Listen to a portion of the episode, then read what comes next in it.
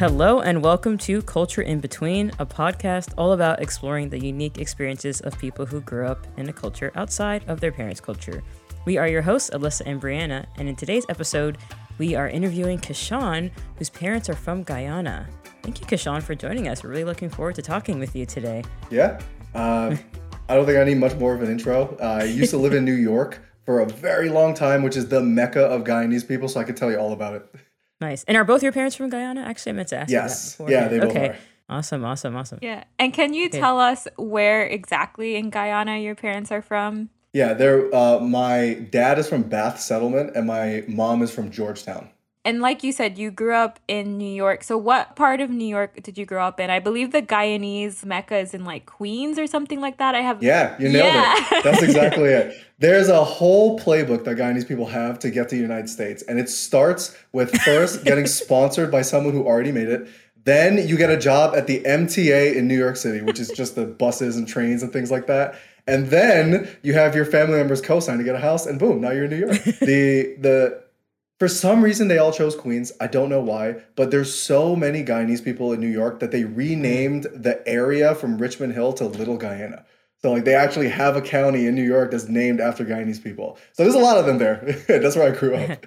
Wow, Nice. that's awesome. Yeah, I have a friend who's also Guyanese who their family moved there. They were living in Miami Oh, at yeah. first and then they moved there. So, yeah, and then later I found out that yeah, that Queen, that part of Queens is like Little Oh, yeah. Guyana. So now I understand. Yeah. Yeah. yeah, it was really fun growing up because when we would go to different events, even if it was random people, there would always be somebody who's like, "Oh, I know you from down the block back in Georgetown," and then there would be those weird connections, and you just bump into them on the street because there's so many of them. That's so great. Yeah. We have a somewhat similar situation in terms of there are a lot of Jamaican people in Miami and it, like how you were describing the pathway to coming to the US. Everyone in my family was like sponsored to get here and Oh, yeah. so yeah, I've heard all about that. So or that knew somebody that was like lived here already, basically. yeah, yeah, yeah, yeah. So can you tell us a little bit more about that, about growing up in Little Guyana and being surrounded by Guyanese culture? Like, what was that like, and how has that kind of carried you through, like, to feeling really connected to your culture? Yeah, it didn't feel strange growing up, but after I left New York and entered the business world and moved to different states, then I started realizing how hilariously strange it was. But growing up, you just in New York, you just go to the public school that's in your zip code. So people would play all these address shenanigans to try to get people into the best public school. But the one that I went to was the vast majority of folks were Guyanese, Trinidadian, Dominican, all the native immigrants of, of Queens. So it was actually very rare for me to find somebody who wasn't a first generation or parents were first generation or anything else.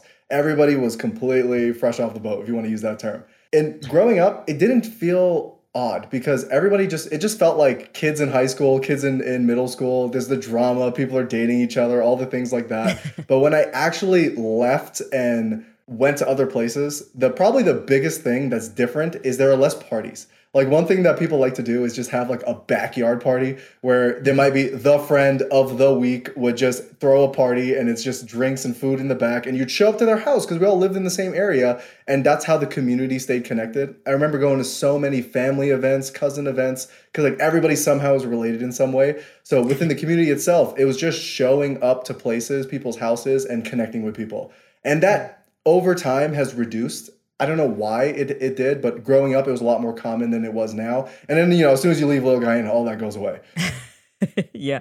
Yeah. I, th- I feel like he has kind of a, you have probably a similar experience to Brianna and me in that, like, growing up in Miami, we did have a big Caribbean population and Hispanic population. We were kind of spoiled in that way a little bit. Yeah. You can go get Jamaican food down the road here Oh, or yeah, whatever you want, which is kind of nice. Oh, I feel like growing up. I think a, a funny thing when my wife and I first started dating, we had played this game on our first date where she goes, Hey, I bet you can't guess what my ethnicity is. And she was obviously Vietnamese. And I was like, Oh, yeah, you're Vietnamese. And she's like, Huh, what? I can't believe it. You guessed it. And then I went, Okay, what is my ethnicity? And she guessed every single country except for Guyana. Because, like, it's such a rare place Yeah. to see. It's a tiny little country in South America. When I told her I was mm-hmm. Guyanese, she was like, I have never met another soul or even heard of anybody who ever came from there. And you don't look Guyanese. I'm like, I know what you're thinking. I look Indian, but there are Indians in Guyana. That's kind of brings us along to like one of our questions that we typically ask, which is like, what are typical answers that you get when people when you have people guess or like or what do they say? I Sri Lankan, Pakistani, Indian, like so the ones that are all like light skinned brown guy, like those I get. But it really depends on the person. So if I'm in the city, one thing that would happen to me a ton, this is when my hair is longer, I might have like facial hair or something. I would have Hispanic grandmas come up to me and ask me for directions in Spanish. And I went through seven years of Spanish and never learned a single word. So I would say like, "Hey, sorry, uh, no habla español," and they would give me the dirtiest look ever. They're like, "How dare you not learn your mother tongue?" And they, they just assumed that I was Hispanic. So I it depends. Yeah. Like if you're a Guyanese person, you immediately see me and go like, "Oh yeah, he's Guyanese." If you're Indian, you assume that I may be some some kind of Indian. If you're Hispanic, sometimes they assume that I'm Hispanic, but it mm. really depends on who you are. I mean, I personally get the Hispanic thing all the time ever since I moved away from Miami. Because in Miami, no one really oh, yeah. thought that. Because to be honest, most of the Hispanic people in Miami are like white Hispanics. So no one really mm-hmm. assumed I was Hispanic. But outside of Miami, yeah, people just talk to me in Spanish. They're just like, oh, yeah, yeah, you're Hispanic. Yeah, yeah. And I'm like, oh like if you think of if you think of the odds, like if you see someone standing there, what is the odds of them being Jamaican or Guyanese? Yeah. Like, mm. what's the chance? Mm-hmm. So you just make the assumption, oh yeah, I can ask them yeah. for directions. And does it like bother you when people guess incorrectly or maybe? Oh no, I find it very amusing. I find it very amusing because yeah. my entire life growing up, I never really knew how to categorize myself. So you know when you're going through elementary school, middle school, you get the little standardized test and says, "Which ethnicity yes. are you?" This, this, this, this, or this, and none of them were me. And sometimes I would just guess because also my parents never sat me down and explained like, oh yeah, like this is where you're from. These are the other people. So sometimes I would guess Pacific Islander, like the Pacific Ocean, maybe like Hispanic. I guess like my grandfather came from Portugal. Like there's like random things that I would just select, and there was yeah. no category for me. So whenever I would ask people, I'm like, oh, like you get to feel a little bit of like, what are you? yeah. Oh my gosh, he's you're hitting like all our wonderful questions, which is great because like that is another question we have is like when you take those standardized tests and things is like for us it's like okay specifically it would be like Caribbean American I suppose but that's never it's either like you know white there's no black, there's like yeah so it's like people in the Caribbean like yeah so it's always like what do you check you know that's something we've we've asked guests a lot is like what yeah. what do you feel like checking sometimes it kind of depends on the day um, yeah I just I choose whatever I feel like essentially But now yeah. I, I pretty much check the other category if that's ever available. Yeah. And if anybody asks me what I am, I just say I'm a West Indian. And that usually clears it up. They hear Indian and they're like, West, somewhere in America? Okay, cool. oh my gosh.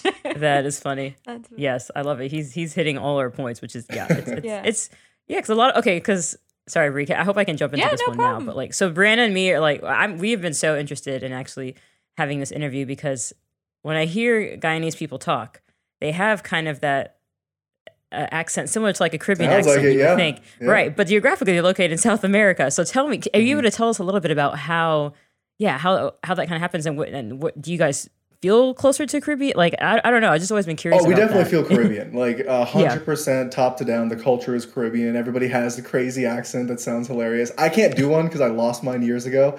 Because uh, like the, the New York City school system really drills in like you got to speak properly. So I lost that eventually. Mm-hmm. Um, but I don't know why they have that accent. I think it's just something to do with the the place that they are. There are so many cultures that exist there. There are Asian people there. There are Indians like myself. There are uh, mm. uh, African Americans. All different Hispanics are there, but they all speak English. So they all have this same yeah. tongue that they use to, to communicate with each other. Guyana was a British colony, so like that's what you learn in school there. Okay. And I think just mixing all those cultures together, you get the Caribbean accent, or at least the Guyanese accent which sounds the same but is distinct from Jamaican, is also distinct from from uh, Trinidadian. How people ended up in Guyana, I, the full history is not completely clear to me. I know that the Indians ended up there when the British had it as a colony. They brought them over as indentured mm-hmm. servants. I know the Africans ended up there as slaves. The Hispanics, I don't know. They might have came from Brazil. A lot of them came from different other other colonies in the area. But I think people just ended up there because there's not a lot of people. You can kind of disappear if you want to. Guyana is the place where Jim Jones was, where you hear like Jonestown, where everyone drank the Kool Aid. That's where that happened because it's in the middle of nowhere. Whenever you hear of uncontacted tribes or people eating cassava in the forest, it's in Guyana. Like there are towns and stuff, but there's also forests. So you kind of just go there and disappear. Yeah, it seems like Guyana mm-hmm. has a very similar colonial history to like most yeah. British Caribbean islands that were colonized by the British. So yeah, similar with Jamaica. Like a lot of the Indian Jamaicans pretty much came over as indentured servants, and mm-hmm. our background is Jamaican Chinese. I don't know if Alyssa told you about that, but um, oh, I didn't yeah. so yeah, so our our mom's side of the family is is part Chinese, and mm-hmm. the Chinese people came as indentured servants as well. Uh, so yeah, and that's not surprising to me. Like it makes sense because there are so many Asian people in the Caribbean, and I'm like, oh yeah, they're just part of the culture. So if people end up mixing, it's like, yeah, that's what happens. Yeah, it's yeah. I can tell from your reaction that when you hear Chinese Jamaican, you don't even bat an eye. But like when I tell people that, sometimes they're like, really, like you know, they have kind of this uh, idea, yeah. I think, of what Caribbeans look like and that I, don't, I don't know what that, that idea is though right? Because like i because like i'm so in tune with the different kinds of countries and right. people that exist in the caribbean. So i don't know what like the general sense of a caribbean person is. Maybe something with pirates of the caribbean. I don't know. Like who knows? Yeah so when i hear you tell me all those yeah all those things about guyana like i'm like oh i'm not surprised that all the you know this it's, yeah. it's kind of a hodgepodge of people like that. Yeah. It's, it's i'm trying to remember what the population is. We could probably google it but i think it's less than a million. And there are mm Okay. At least 100,000 people in just New York, and the other hubs are Orlando and Toronto. So the joke is there are more people outside of Guyana who are Guyanese than in Guyana itself. Like the goal of being there is to leave Guyana. So uh, that's a gotcha. that's a, a, big thing. Uh. Yeah, yeah. I, I try to do some research on every country before we do these interviews, and yeah, I was I was quite surprised to hear that it was it was less than a million people yeah, there. So, a lot of people. Yeah, yeah. And they're evolving very quick. I think the last time the first time I ever went was when I was really young. It was like in 2003 or 2004. And they didn't really have running water or electricity in all parts of the place. So my grandparents' house that we stayed at, it's literally on stilts. There's a tub on the top of the roof where you get water from.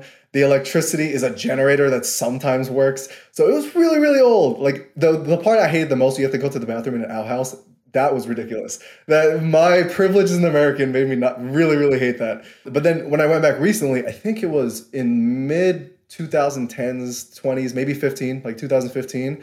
It's completely different. There are paved roads, there are houses, there are mansions that you can see. The main town, Georgetown, is actually a city now. It's uh, there's a lot of growth happening there. I don't know why, but it's a lot better now. That was actually going to be my next question. Was I was going to ask you about if you have visited there and like what your experience was like. So, like you said, yeah, I mean, the, the lack of running water and all of that, at least when you were younger, when you visited, that's not even as, as, you know, in Jamaica, we thought that it was like, oh, like we, we, we had to deal with not having hot water sometimes and the power would go out mm-hmm. randomly and i thought that was bad but what you had to what you experienced sounds a little bit uh, different there. Uh, so, yeah. can you tell us kind of what your impressions were of Guyana? Like, did you feel a sense of home? Did you feel like you understood your parents better after seeing how they grew up? What was that experience like in that way? Yeah, I definitely understood my dad better because he would always tell us stories of like, oh, back in my day, cheese was a it was a luxury. Like he'd have all the crazy dad stories that, oh, we used to walk a million miles yes. just to get a drop oh of medicine. It's like, okay. But when I saw some of the areas that he lived in, I was like, oh, like that's why you guys were so apt to come to the United States because the difference in quality of life is immense. Like when my parents brought us to the well I, I, was born here but when my, my parents were in this country they had one goal and it's like go into the new york education system and get a degree because then you don't have to go back to where we came from. And I didn't understand why that was so bad until I saw it. I'm like, okay, like there's not a lot of opportunity here. Like if you're to get educated, the only option you have is to go to Canada or Britain. Maybe the United States if you can get in. If you want to join a company, there are no companies. Like everyone's farmers or they're sugarcane miners or you're working for the government or things like that. So if you wanted robust opportunity, you had to leave. So I understood that immediately as soon as, as soon as I was there and it was just reinforced the second time I went. At home, I don't know if I felt more at home because like my home was New York at that time. I was used to living in a concrete jungle. So going into an actual jungle was strange. Like it was very odd. Like I didn't know what to expect. The most horrific experience there was dealing with the mosquitoes. So one thing that you must do is you have to have to have to sleep under a mosquito net. If you don't, they will take every drop of blood that you have. So one of the nights I had made a mistake because I'm I'm used to just you know you're on a small twin bed, the mosquito nets around you, and I roll around when I sleep. I don't sleep comfy in the heat, so I roll around the whole night, and then I end up bracing my entire side of the body against the mosquito net for the whole night. And they proceeded to pick me apart for hours. And you know, when you get mosquito bites, they swell up as like a little red lump. They're a little itchy. Imagine the whole side of your body being one continuous mosquito bite. They are ruthless. And of course, nobody cared. Like I did it. They pointed at me and they laughed. They go, ha, you didn't, you, you didn't realize that you're supposed to stay in the middle. And I'm like, oh my God, guys, am I going to get fevers, flus, blah, blah, blah. Nothing ended up happening, but man, it was painful. But like that's the dealing with the environment was so hard. Mm-hmm. Extremely humid, extremely rainy, extreme bugs, extreme weather, extreme plants. The best parts about it though were the foods. Like the native Guyanese cuisine is very nice. I, I grew up eating it, but it's just better there because the culture is developing new things as you speak. So you get to try like net new items that you never thought before, but they're familiar because they use the same ingredients, they use the same products. So you're like, wow, I didn't realize you could have this thing. And like, it's awesome. But the bigger item that's awesome is that because it's in the tropics and because it's a jungle, you can grow extremely exotic fruits. So when I was there, I probably tried 30 or 40 fruits that I've never heard of. it's it's it, and they were all delicious, which was cool. Things you can't bring back to the U.S. either, right? Because my mom has done tried to do that before and got stopped at TSA trying my, to bring my, it. my dad now will always 100 percent of the time get stopped at TSA because he keeps over and over trying to bring fruits, fish, animals, meats, like nice. things that you know you're not supposed to bring. And he's like, no, no if you wrap it up in enough garbage bags right. and duct tape, you'll never know. And then, they, dude, they know, trust me. But now every yeah. time we go, we fly with him, he has to get stopped. Yeah. Yeah. Yeah, we made jokes with my mom about that. We're like, yeah, you're on the bad list there because she got I forget what she was trying to bring in some kind of apple or something, and they were like, no, yeah, yeah it was. Oh yeah, I, I, get it though. Like, who knows what crazy bug is yeah. inside of that thing that collapses the American economy? Like, who knows? Yeah. From that one fruit you brought it. Yeah, yeah. I know. Oh my gosh, that's crazy. So, what are some of your favorite like foods to eat in Guyana? Oh, definitely. Uh, my my favorite dish is a naan bread that we call roti. We actually call it dal puri because it's uh it's a naan bread with uh crushed up. Uh, I'm trying to figure out like the the terms that people would know.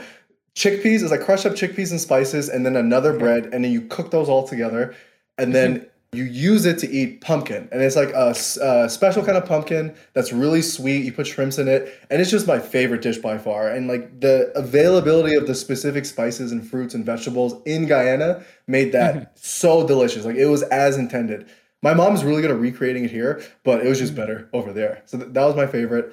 The fruits man. Star apples cassava pones like i can't even remember all of the names but they come in so many different shapes and sizes. I think my favorite one was pecans, like the nut. If you didn't know, there was a fruit that that nut gets attached to, and it's delicious. It's it's so good. There are pecan tree, uh, not um, but not pecans.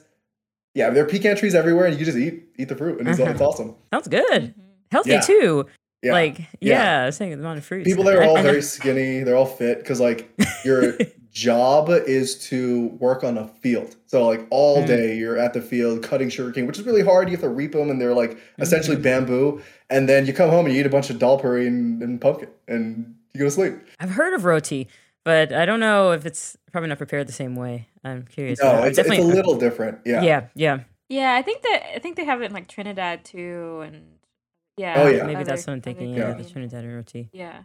I can tell you about the, the great disagreement between Trinidad and Guyana. So okay. those Ooh, two yes, countries, please. they're they're very they're, it's very fun. Like growing up my entire time, the Trinidadian folks were frenemies. Like we're both Caribbean, we're both in the area, but we're so similar. It's like we're better than you. And the number one disagreement that we would always get is, do you call it chicken curry or curry chicken? Uh, yeah. And mm. people will people will die on that debate if, if you bring it up between the Trinidad flag and Guyana flag. The Guyanese are on the chicken curry side, and the Trinidadians are on the curry chicken side. Interesting. I did not know about that debate, but I am also on the yeah, curry Jamaicans chicken side. That's how I've say curry chicken. Yeah. okay. Yeah. So I'm, gonna, I'm gonna leave this meeting right now. Oh my! I think that yeah, maybe it's the Indian I mean, obviously there are there are Indians in Trinidad and Jamaica as well, mm. but I feel like there's so much more in Guyana. It's more yeah, of a percentage so of the too. population in Guyana.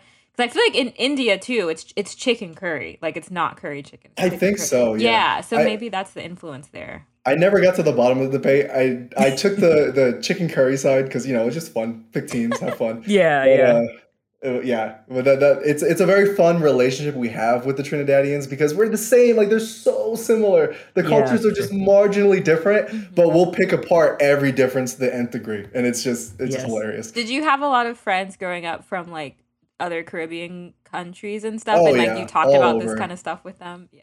Yeah, all the time. Because like my my classes in in elementary school and middle school were let's say there were thirty kids, maybe fifteen of them were Guyanese, Trinidadian, or Wow. Surinamese. So Wow. everybody was from the Caribbean. It's an awesome environment to go. Yeah, Yeah. that's great. Yeah, that's so cool. Because even though there's a big Caribbean community in Miami, it's like I don't know, like you, you there's not really like a, necessarily a conglomerate all in one place. Mm-hmm. You know what I mean? It's like we're kind of just spread out. So I don't know. I never had that experience of like having a whole Mhm. bunch of kids in my school being Yeah. from the Caribbean. I think it yeah. it might be because of New York because it's so hard to get real estate and spread yourself out that in New York you see all of these communities are forming. There's the Guyanese one. This is where the Jewish people live. This is where the Dominicans live. This is where the people from Honduras live. So you get all these little neighborhoods that might be five blocks, six blocks. Like Little Guyana might be maybe nine square blocks for all the Guyanese people. So they're all going to the same schools. They're all going to the same places. Yeah. We're going to the same businesses. So you run into them a lot. And just just to quickly kind of go back to visiting Guyana, do you still have friend uh not friends? Do you still have family there in Yeah. I Guyana? have friends there too. Or maybe Yeah. friends too. Yeah. Yeah. yeah. Friends, I don't know. I was so young when I went. I didn't make any friends. Yeah. But my mom's parents are still there. So like they're the primary people we go and visit. And a lot of my Ah. Yeah. mom's family, like her sisters and things, are still in Guyana. But like Mhm. they're usually who we go to visit. But my dad has migrated most of his family. Like there's not a lot of people left there. So anytime we want to visit them, they're either in Canada or the United States. Mm. Yeah. And- and- we have a similar experience. Yeah. Do you find yeah, and do you find that your grandparents intentionally want to stay? Because like our grandparents were like, I'm gonna be born and die in Jamaica. Like they refuse. Yeah, that, that's why my they- mom's my mom's parents are there because they they have the passes. They can come to the United States. They visit every now and then, but they're just not happy here because Yeah. the lifestyle is so different. Like they have their own house, they have their own piece of property, they grow their fruits, they're getting a pension from Guyana, so they're really Mm-hmm. just living their life in a tropical country. And I'm like, you know what? I don't blame you. It's kind of nice. Yeah. And when they come to New York, they're kind of just like sitting in a house, and like the winter's so brutal for them because they never did it before, and they they just didn't like it. They might have Mm-hmm. Gotcha. fun in Miami or Florida, but they've never experienced it. Well, I just always remember my grandma saying one thing of like, she's like, I know the life is harder here in Jamaica, but it's my home, like it's what I know, and so I'm just curious if like I don't know, technically. Yeah, I don't know if that's their sentiment. Their their sentiment's usually just like New York really sucks, and we really want to be here instead. okay, fair enough. Fair enough. Fair That's enough. funny. I think too, there's like such a great sense of community there in Jamaica that they had that we just don't have in the US. So I don't know if you noticed that, Keshan. Like, do you feel like there is more of a sense of, of community there in Guyana as well? That like Oh, absolutely. Yeah. Mm-hmm. People all know each other. So like if you lived in a village or town, every single person in that village or town knows everything about everybody else. You know if a kid is being born, you know if they're doing good in school or not, you know if people, someone's fruit tree is bearing, you got to go over and get some before everyone else does it. Like everybody has a, a tap on everybody else. And that's really nice. Like when I was watching my grandparents walk around the neighborhood and people were saying hello and this and that and they were striking up conversations, I see why they want to stay there because everybody in the entire town is just a friend which is really nice. And I have never experienced that here, especially growing up in New York. Like, there's millions of people that you engage with every day, and they all feel like strangers. Even people I went to mm-hmm. class with, they felt like strangers, which is which is odd because like we're so packed on top of each other, but you just don't you don't connect in the same way. Yeah, that's interesting to hear that the similarities because I I found that to be true. To be like, yeah, your neighbor would be like, oh, how's Mrs. Young doing? This and that, Yeah. and like, yeah, and so it's crazy. I do love that sense of community over there. Oh, I do. Yeah, yeah. yeah. I, I love being able to have fun with my neighbors, go to community parties, cook for them is a, another great thing to do. But it's just real tough here. I don't know. Maybe it's the culture. Maybe it's because people are so independent here. I have no idea. But it's hard to break that barrier, especially with neighbors and community and stuff like that. So you kind of mentioned that your dad said the kind of typical like oh when you know when I was growing up I had to like do all this and like our parents did similar things or said similar things. do you so do you have any like other funny stories about your parents kind of saying stereotypical immigrant parent things or doing stereotypical immigrant yeah i i think um the funniest things that they would do to me was they would just tell me lies to stop me from doing things so one thing would be let's say that when we went to the stores and you know how like they have the smart scanners that tell you like what the price of something is? You bring Mhm. it over you scan the barcode and they um it just tells you oh this is five dollars two uh, two percent off today. I would always because i was a menace growing up i don't blame them at all. I was destructive and annoying and all the things but i would go around and i would just take my hands or things and just put them under the scanner and just take up space and just stop people from like they'd be in a line behind me and i'm like scanning this thing scanning that thing trying to scan like an object or my phone or putting like a color under it to see how like the colors would change so they would tell me if you use those lasers, they would inject lead into your body. And I was like, oh my God, I don't want lead in my body. And then I immediately stopped. And there's a million little things that they would do that were exactly like that. And then when Yeah. I got older, I realized, oh, they were BSing me the entire time. Yeah. yes. Yes. Yes. Our That is parents so funny. Some, or at least my mom. Yeah. I feel like she told us. The, the a lot. moms. know, they- it, it- it- it was the moms. Another one is um you can't point at um, tombstones or like graveyards because it's it's a disrespect. Do you guys have that too? Mm-mm. I don't know I that one. No, that's that. interesting Yeah, to me. Yeah. that that's one that um the I, I know the Guyanese have it for sure, and my wife also has it. She's Vietnamese, where you're not supposed to point at them. You're supposed to either like do the politician, like hey, like that thing, or you're supposed Uh-huh. to acknowledge it without without like pointing. And I don't know why it is, but it was so common across all Huh. of the different cultures that like whenever you see a graveyard, everyone was like, oh my god, don't don't don't even point your fingers in that direction. Just just face the face the opposite way. Interesting. I wonder if it's like a Yeah. respect thing or Yeah. something. It's a, I, I don't know. I think it's a respect thing, but I don't know why. I have no idea. Yeah, or some kind of like Huh. superstitious thing. Yeah, that's interesting. Um, there's plenty of superstitions. Like, yeah, Yes. there's so many. Um, my dad is a Hindu and my mom is a Christian. So like there was the cultural difference between them. So. Yeah.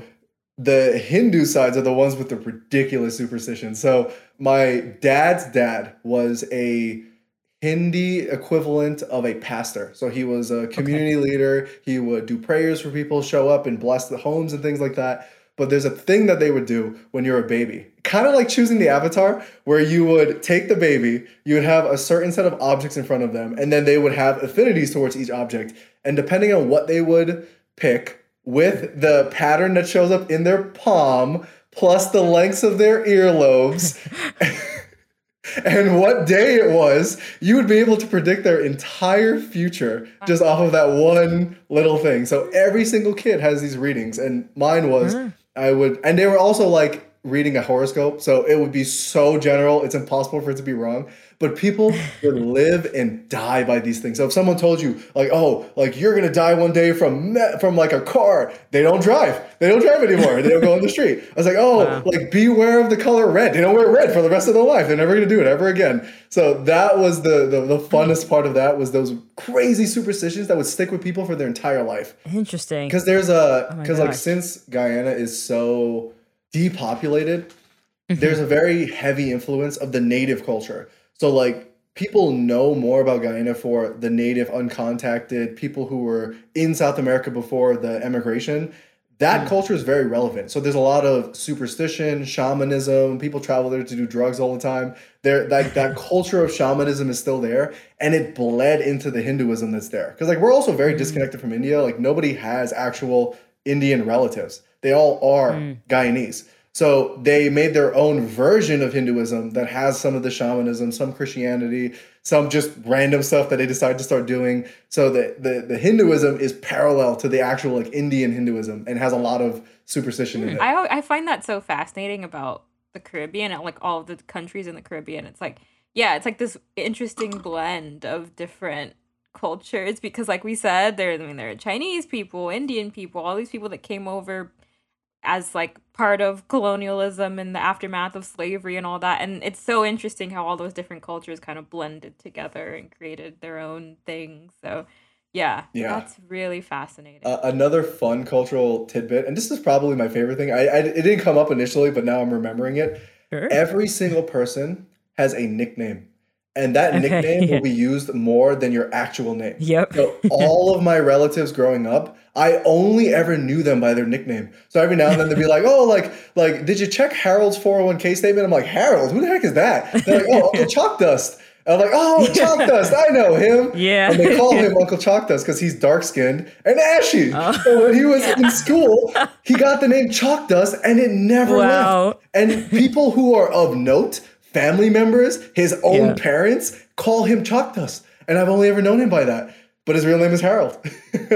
Yes. Yes. Whether you like your nickname or not, right? Like no, you just get it. it. sticks with you. you. yeah. it's stuck. Yeah. Yeah. It's the same. Did you, did you, ever get a nickname? I figured not. I guess no, maybe not because you know over there. No, I never like, got one. Yeah. My name was unique enough. Like Keshan is like a weird name in Guyanese culture, so it was unique enough that they just called me that. But like my dad's nickname is Lil Bai because he was the smallest of all his brothers. There's oh. um I do name Steele because he would just take things from people. Like he would just steal things from people. So they called him Steele. Oh, watch out, Steele's coming. And like, but it's a community, so you have to be friends with them still. So everyone just gets right. their own thing, and it's oh man, like it, that. That's yeah. my favorite part of the culture is the hilarious nicknames. I mean, it's the same in Jamaica too. Like we have, like yeah, people have nicknames that they get from when they're like born or just like very little yeah. and it's just yeah. like you said it's just their name for the rest of their life and people don't remember their real name until they like are at their funeral yeah. or something like yeah like it's yeah like i've asked my mom like oh what's like fitzy's real name and she's like you know me don't know yeah like she like has like yeah. it's like people like in your own family like don't even know their real name mm. yeah yeah it's insane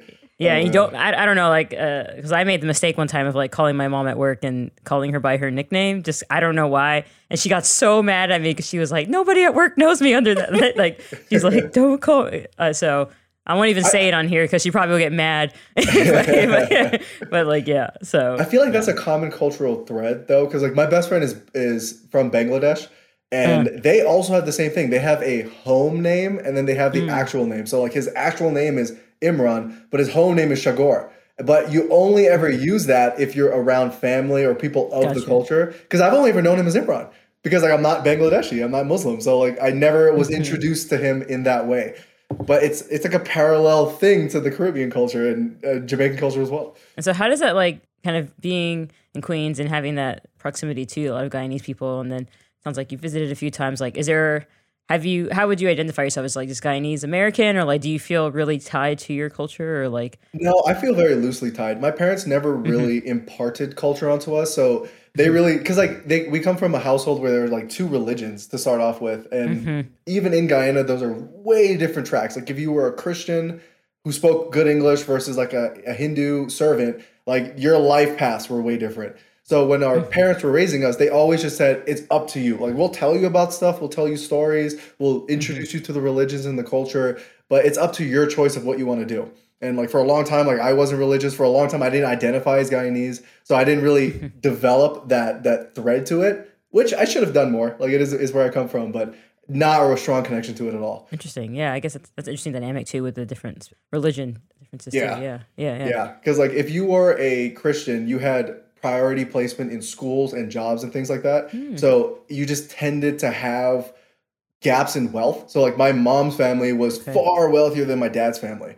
But they ended up together anyway. So like when they came over, they didn't want to repeat that because like you could feel the prejudice. And my dad talks mm. about it a lot. Cause my mom's more like, oh, I don't know what he's talking about because she was on the positive side of it. But my right. dad was like, no, like there's like there were very high hurdles that you have to jump through if you were the wrong religion or the wrong skin color or the wrong even association. Mm. Like you went to the wrong school. Like you went to not a British school, derived school, but you went to like a native school. Like that was a big deal. Like has your relationship with like whether you identify as Guyanese American or how closely tied you feel to Guyana, has that changed at all over time? Like, have you found as you got older that you were like, oh, I'm more interested in knowing more or in being. Yeah, I would say so. Yeah. As I got older, I just became interested in different cultures. And then me mm-hmm. being from one where I had access to the people and the, the community and all that kind of stuff just made me want to learn more about it. So that's mm-hmm. where the interest came from. Um, I, I don't know if I identify any more as Guyanese. Like when I introduce myself, I never mention my ethnicity or anything like that. Only if people ask, then I bring it up. And even when they mm-hmm. do, I'm like, oh, like I'm American, but my parents are Guyanese, because like I can't really represent the culture, yeah. so I don't like saying that I am part of the yeah. culture. So like that's usually how I navigate it but I am learning a lot more, especially from my dad as he's getting older. So that's that's been my thing. I would say this, I, I kind of say the same thing. If people ask me, I'm like, yeah, my parents are Jamaican because yeah, you know, we grew up here, and people ask me like, how come you don't have an accent? And I'm like, I mean, I grew up here. Like I can understand the Jamaican patois, but I don't. Yeah. Uh, I don't. I don't speak it. So, and, and how Keshan and I, how I actually found out Keshan was even Guyanese. I think you saw my um, Jamaican flag. Oh in yeah, background in, in the our uh, one of our meetings, and so then that, that kind of prompted me to be like, hey, yeah, Yeah, and I because it's uh, so rare for me to find other people. I'm like, oh, I found you. Yeah. Like, there's another one. Right. That's funny. Well, I have a bit of a like random question because, like I said, I like to kind of do a like some light research. I don't want to know too much. I like to learn from the guests. So, but I did some light research of Guyana, and I found out that very recently, or like a, a few years ago, they found like oil nearby Guyana or something like that, and so Guyana is kind of gearing up to become quite a bit richer pretty oh, soon. And they have like a whole deal with ExxonMobil, I think it is, and all of this stuff. So I guess yeah, I guess my question was, have you heard about this? And like Oh, I don't yeah. know if you have any thoughts about how Yeah. this might change the country and all of that. this has been the thing that people have been talking about for the last two or three years at this point. And every time I go back home, my dad is constantly watching Guyana news, which is people on YouTube, and that's the only thing they're talking about is is uh, this Exxon deal. Um, I don't know how well it's gonna go. The position that the government took is that they want to kind of socialize it. So it is a deal with Exxon, but the money goes into the Guyanese government and they're going to spend that on the community. So they're touting like higher pensions and this and that, and whatever party's in power is going to want to use the money to stay in power. And I don't know if it's a good thing. I, I'm afraid, knowing my people, that they would fall into the Dutch disease trap where the whole economy just becomes about oil and then you forget all the other things because like Guyana, they export bauxite and timber and they do mining and gold and things like that. Mm-hmm. That's all gonna go away once oil like covers everything because there's not no one lives there. Like there's not enough people to manage every industry. So I'm afraid that it turns into Dutch oil disease. I'm happy that they have a lot of the money coming in. I don't think they're gonna spend the money well. Yeah, unfortunately, that's you know just Yeah. in other cases that we've seen, obviously with like Venezuela, even Russia, and like all these other countries that are so rich in oil. Yeah, you know, all these other issues pop up, and it's just corrupts the government sometimes. Yeah, it that that's a big thing because in Guyana there there's a a lot of strife between the ethnic classes. So the vast majority of the population is African, and they have their hmm. own like Caribbean African culture. And then there are the West Indians that are maybe ten or twenty percent of the population, and they vie for political power in very violent ways. So like there were periods of time where there was like assassinations and things going on. There's periods of times where they would target ethnic groups for specific like removal from political office or like bar them from going to schools and things like that. So that area is really heated, and now you just throw oil into it. So now all of that is raised to times 10. And like that's what's happening right now. So people are sorting out who gets the money, who gets the rights to the land, who gets to negotiate with Exxon, who gets to spend the money. So I would say in this short term, it's more conflict, more like hate mm. is being generated between the groups.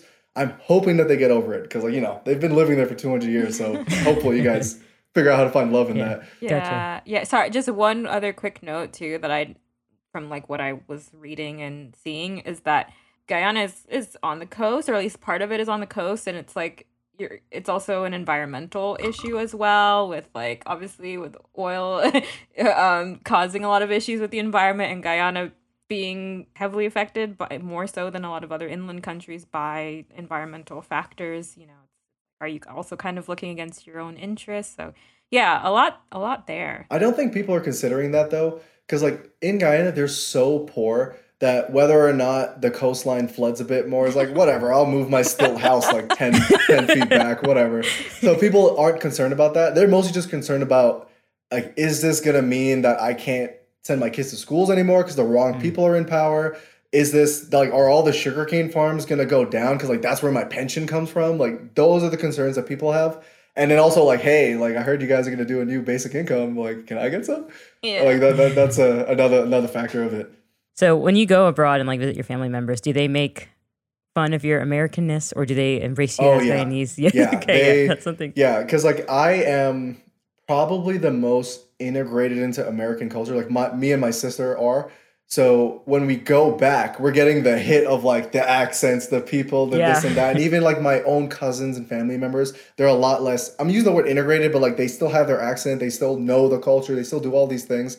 So when I go back, I feel like a stranger. Like I also mm-hmm. don't look very Guyanese. I look a lot different than a lot of other people in Guyana because I'm very light skinned. My mm-hmm. sister isn't. So like I I look different, I talk completely different. I have the American white collar business accent. So when they hear that, they go, "Oh, look, the big shot is coming." So I get that Yeah. a lot. uh, but yeah, there's a huge difference in the way I get treated because I just feel like a stranger to the culture. And that's kind of why we're like started this podcast because it's like you don't fit in over there, like in your your parents' country, but then sometimes in the U.S. you can feel like you're people don't always see you as like Oh, yeah. okay, but like what are you? You know, so you so that's where we kind of the name comes from culture in between. Is like you're in this in between limbo state where I think that's probably where I got a lot of my independence from. So like I like politically I lean very libertarian because I'm like just do it yourself. It's always your fault. Like you can solve this. But it's because I never fit into any community. Like in the Guyanese community, I was always the strangest one. And then in all of the other cultures, mm. I'm Guyanese, which is the strangest thing. So there's no way for you to to fit into anything. And I just kind of went, well, you know what? I'm on my own then. So that's probably where I developed that that need to be completely independent no matter what. Yeah, I feel like that that's that's a good way. That's what I kind of had to learn to be because like when I used to get asked, "Where are you? What are you? Where are you from?" and I used to like not understand why people would ask me this question, and I realized, oh, okay, it's because of how you look and and blah, blah, Yeah. blah. And so it's like Oh, you just gotta, you just gotta, yeah. And so I never like, just- knew why people would ask me that. Yeah, I remember thinking as a kid, they're like, "Oh, like where are you from?" I'd be like, "Oh, I'm from Queens." They're like, "No, no, no, where are your parents from?" I'm like, "Oh, Yeah. Why do you care about my parents? You're talking to me." Like, right. Yeah, it used to bother me a lot. when People asked me that initially, but I, now they're just curious. Like I, I just realized that, and so and I think uh, I don't know. Like when, when you're from a, a I thi- I think a family or a background that like say, like Chinese Jamaican, all these Indian Jamaicans, all these kind of things. Like so, hearing you talk about all these things, like oh, okay, cool, cool, cool. But like for people who maybe aren't around that, it's uh, a little bit different, I guess. So people are just I think are just curious, and so I've just learned to embrace it and know like okay, this is what I am because people are just going to base you off of like what they think you look like or what they can relate you to, and so yeah. So I, I, I, had a get you with that. question that Sure. I'm thinking about the whole time. what is what does the food look like for Chinese Jamaican? Like, what is that food? So we have like a few restaurants here near where we grew up in Miami that are like Chinese Jamaican restaurants. But they don't really fuse the two like cuisines. They kind of just like they serve Chinese food and they serve Jamaican food. Like it's like they just served both of mm-hmm. them. I will say like the Chinese food that they serve tends to be more like I don't know how to describe it. Like I don't know. It tends to kind of have like more like I guess a Jamaican flavoring to Yeah. it. I'm imagining like Chinese food like jerk sauce. Like that sounds Yeah. fire. Oh my god. Yeah, like I said, it's Yeah. we- they don't really like fuse it, but they do kind of make like the Chinese food with Jamaican ingredients. I feel like because I was like I used I always get this fried rice from this Jamaican Chinese restaurant that we go to, and it's definitely darker and like has more of a kick to it than like regular fried rice you would get from a normal Chinese store. I feel like so so yeah, so it's like they it's definitely like around like but they tend to get, just kind of serve chinese food and serve jamaican food and like they don't really fuse them together which is kind of sad they, i wish they would actually Yeah, the reason I was so curious is when my wife and I were dating, my parents had no idea. So like I'm not very I don't share a lot with my family, so like they really have no idea what's happening with me. So all of a sudden, out of nowhere, I go, "Hey, I have a girlfriend. We've been dating for two years, and uh, I want you to meet her." And they go, "Okay," and they're expecting like, "Okay, maybe it's a Hispanic girl, maybe it's a, a Guyanese person, maybe it's an Indian," because like I was connected very deeply in like the Bank of America tech area. So like I'm very open. Uh, when I moved to Jersey, uh, there was lots of Indians around me, so like maybe it's an Indian, and they were completely fine with all of that. And um, when I brought her over, she was Vietnamese. And the first thing my mom did was like, oh, okay. Like she's Vietnamese. She pulls me aside and she leans in really close and goes, what does she eat? And she had no idea, like zero idea what Vietnamese food was. So I was really curious, like since you guys are Chinese and Jamaican, how did the food come together? Because like they are not compatible in Guyana. yeah, I guess that's true. They are kind of done separately, and, and we we're like a few generations back with the Yeah. Chinese Jamaican, but the, and I think the Chinese came over as indentured servants. Um, and so yeah, I'm not sure actually how much that kind of melded. That's a good question. I, I should ask my. I don't know. I, I feel like I should know that better. To be honest. yeah with that's you. it you're giving like, us oh. food for thought yeah yeah. one no fun. one interesting place, which is actually my favorite dessert, where Mm-hmm. Asian and Guyanese or West Indian culture mixed together.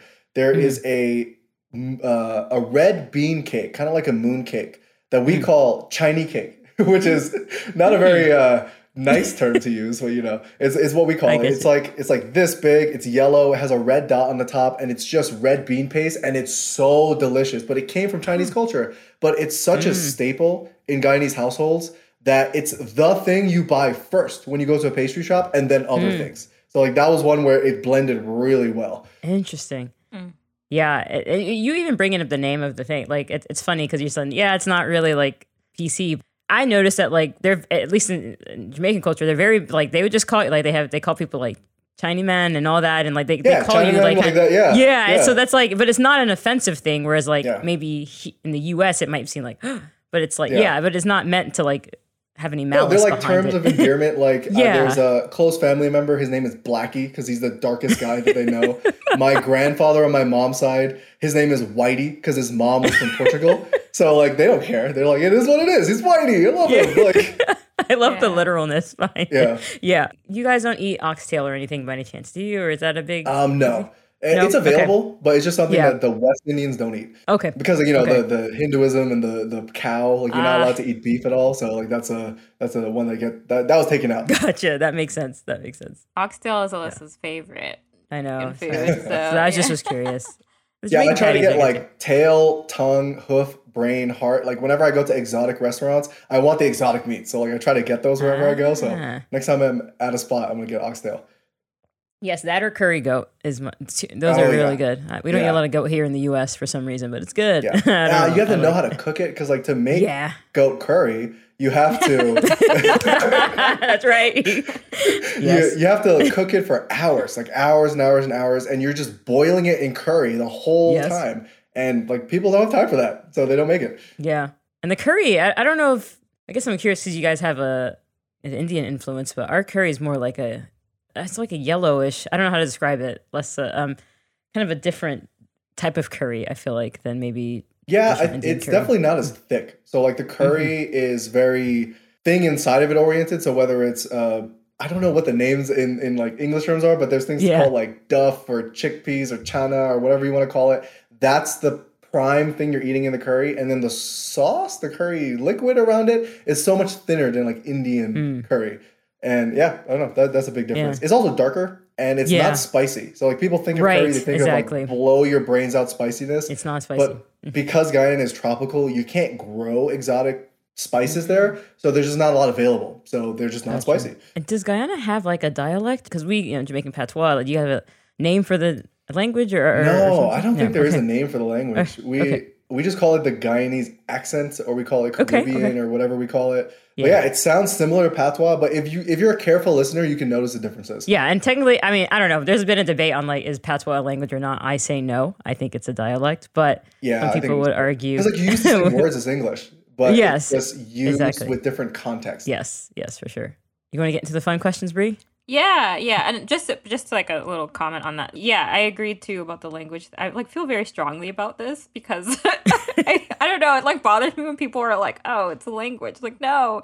And we do have certain word like there are different words. Like there are Yeah. certain words that are that they say that obviously are not like used anywhere else. But but yeah, it's not it's not a different. Yeah, one more that like- comes to mind immediately is like bi, like to say boy or gal for girl. Oh, like it's yeah. spelled Yeah. differently, it's said differently. There's like also like all the family member like names and things like that. The way you Mhm. reference them, it's not words that are words in English, but they Right. mean the same thing and they sound similar. Or they just like phrase words differently, like like like I don't know. For you know, patois is like they don't say the the sound; they say like past the T. Yeah, they also you know, yeah, or the Yeah. like or or they say me a lot instead of like I did this like Yes, you know yeah, you know what I mean that yeah. kind of stuff is the yeah so that's that's where the little nuances are yeah, awesome or that's cool spread the bed instead of make the bed, which I yeah certain little can't. phrases there's there, fr- there's things I've Or learned when I went to college lights, like cut the lights Yeah. off. Ah, yeah, yeah, yeah.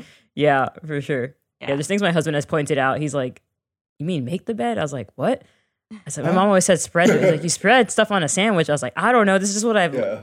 I don't know I don't think about it you know so yeah certain things There, there are also parts of the language that I didn't realize how deep the accent went. So, like, one thing that took me forever um, to, to get over is saying three. because I say tree every time. Tree, like every now and then, you'll you'll hear me in some of our our, our meetings where I'll say Uh-huh. tree or this or tri- or or that, and like I'm dropping a lot of the H's, H, and I just it's just it's subconscious. Another thing I couldn't get was calendar because the way you say it is Mm. calendar. Like you're like, oh, go mark the calendar, and like you drop so many syllables that every now and then it just comes out. I'm like, oh man, uh, it Ah. just slipped out. There you go.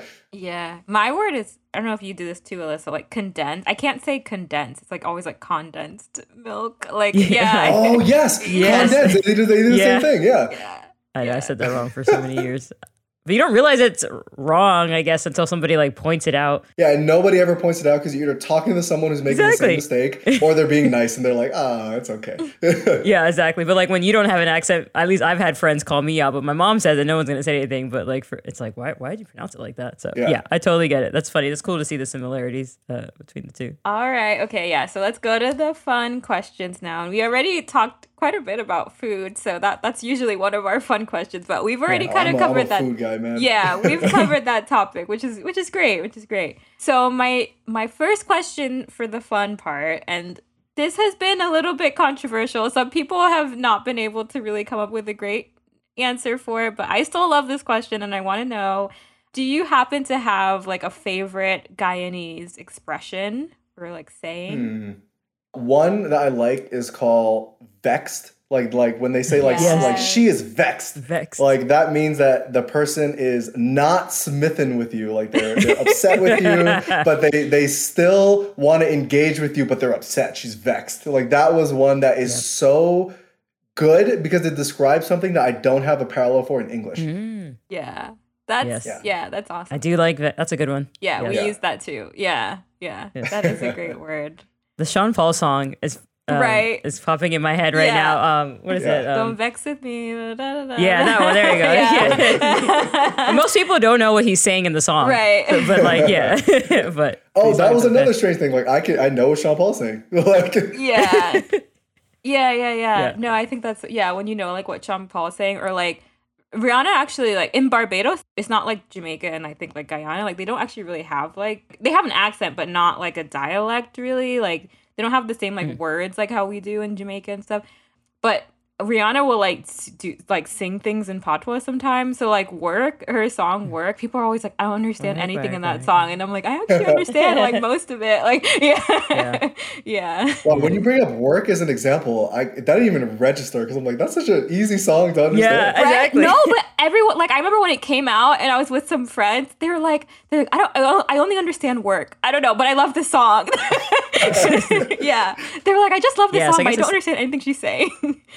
I guess the things like that you take for granted because it's Yeah. just you know you're not even thinking about pro- processing. It's just like okay, I get yeah, I understand what she's saying. good, good. I love that.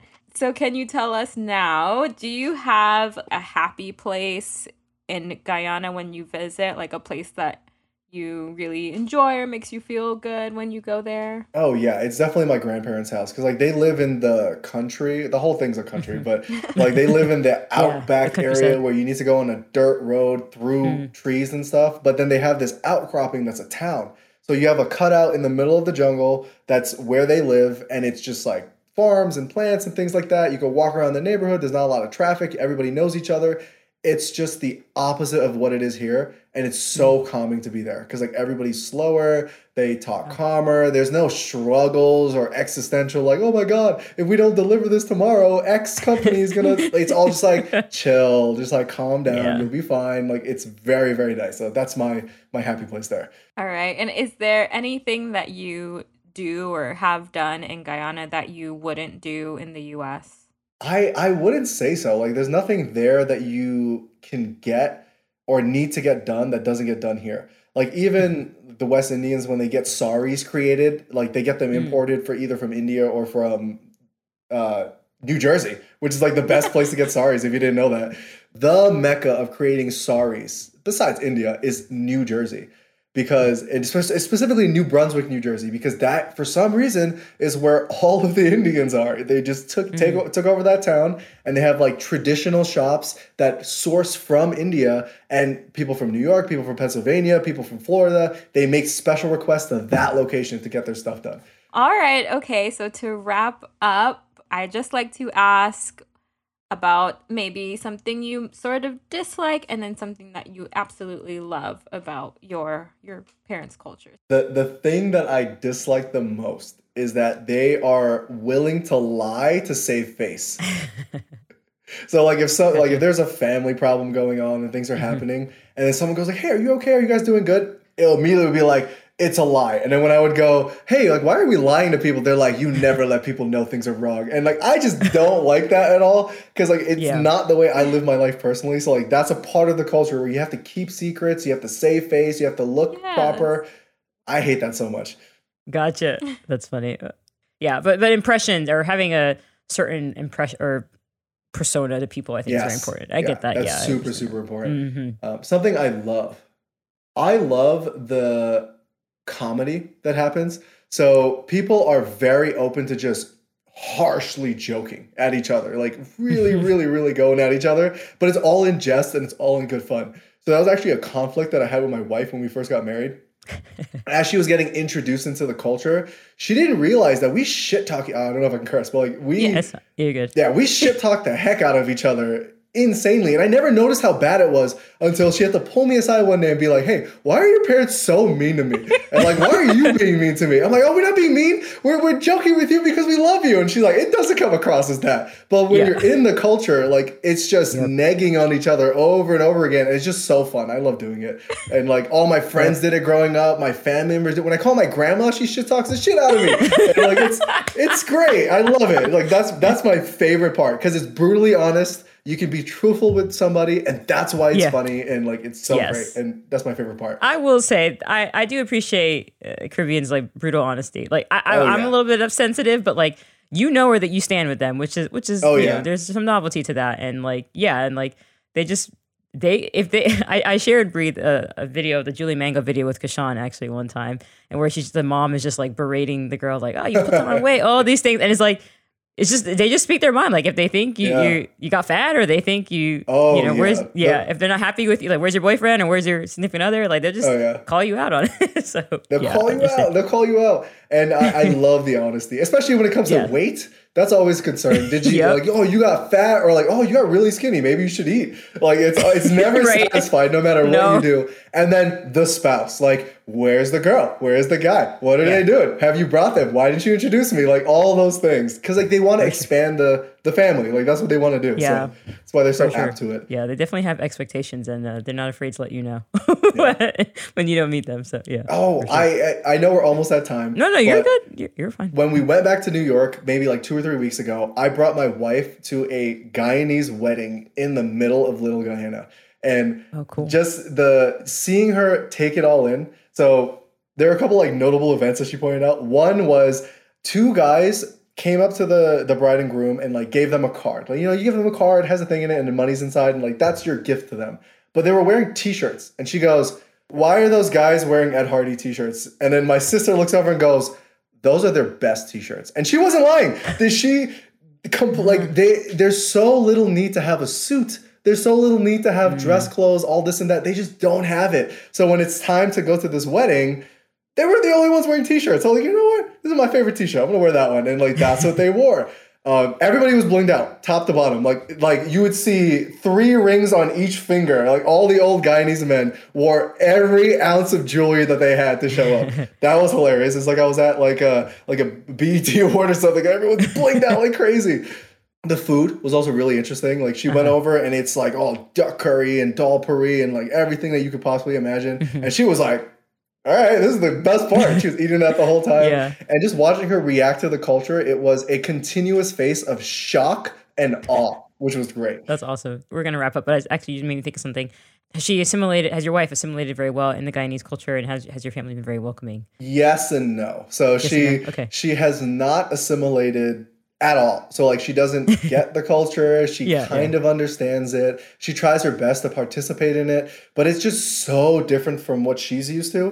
The mm-hmm. only thing she can she vibes on with my parents is the immigrant experience of like the mm-hmm. crazy family members and the drama and the da da da. But the culture itself is not meshing. And it's probably a mm-hmm. symptom of like the Asian food doesn't mix with the Guyanese food. That probably extends to the culture, so that's where she's struggling.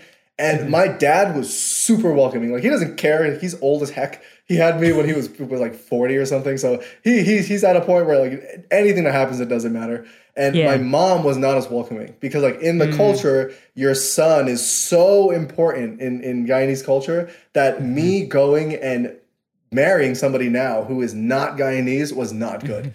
So me having a mm. Vietnamese spouse was a big problem, and they recently got over it. But for yeah. a good year, they were not on good terms, and like that was the, mm. the no in that yes and no answer. Yeah, yeah. I hope you don't mind me asking. I hope that's not too personal. Um, no, no, just yeah. curious. You know, my mom literally asked the question like, "What does she eat?" It was such a different culture that she didn't know what she ate. I'm like, food. She eats food. Like, yeah, yeah. Like whatever you have, she'll eat it. Like it's not yeah. that big a deal.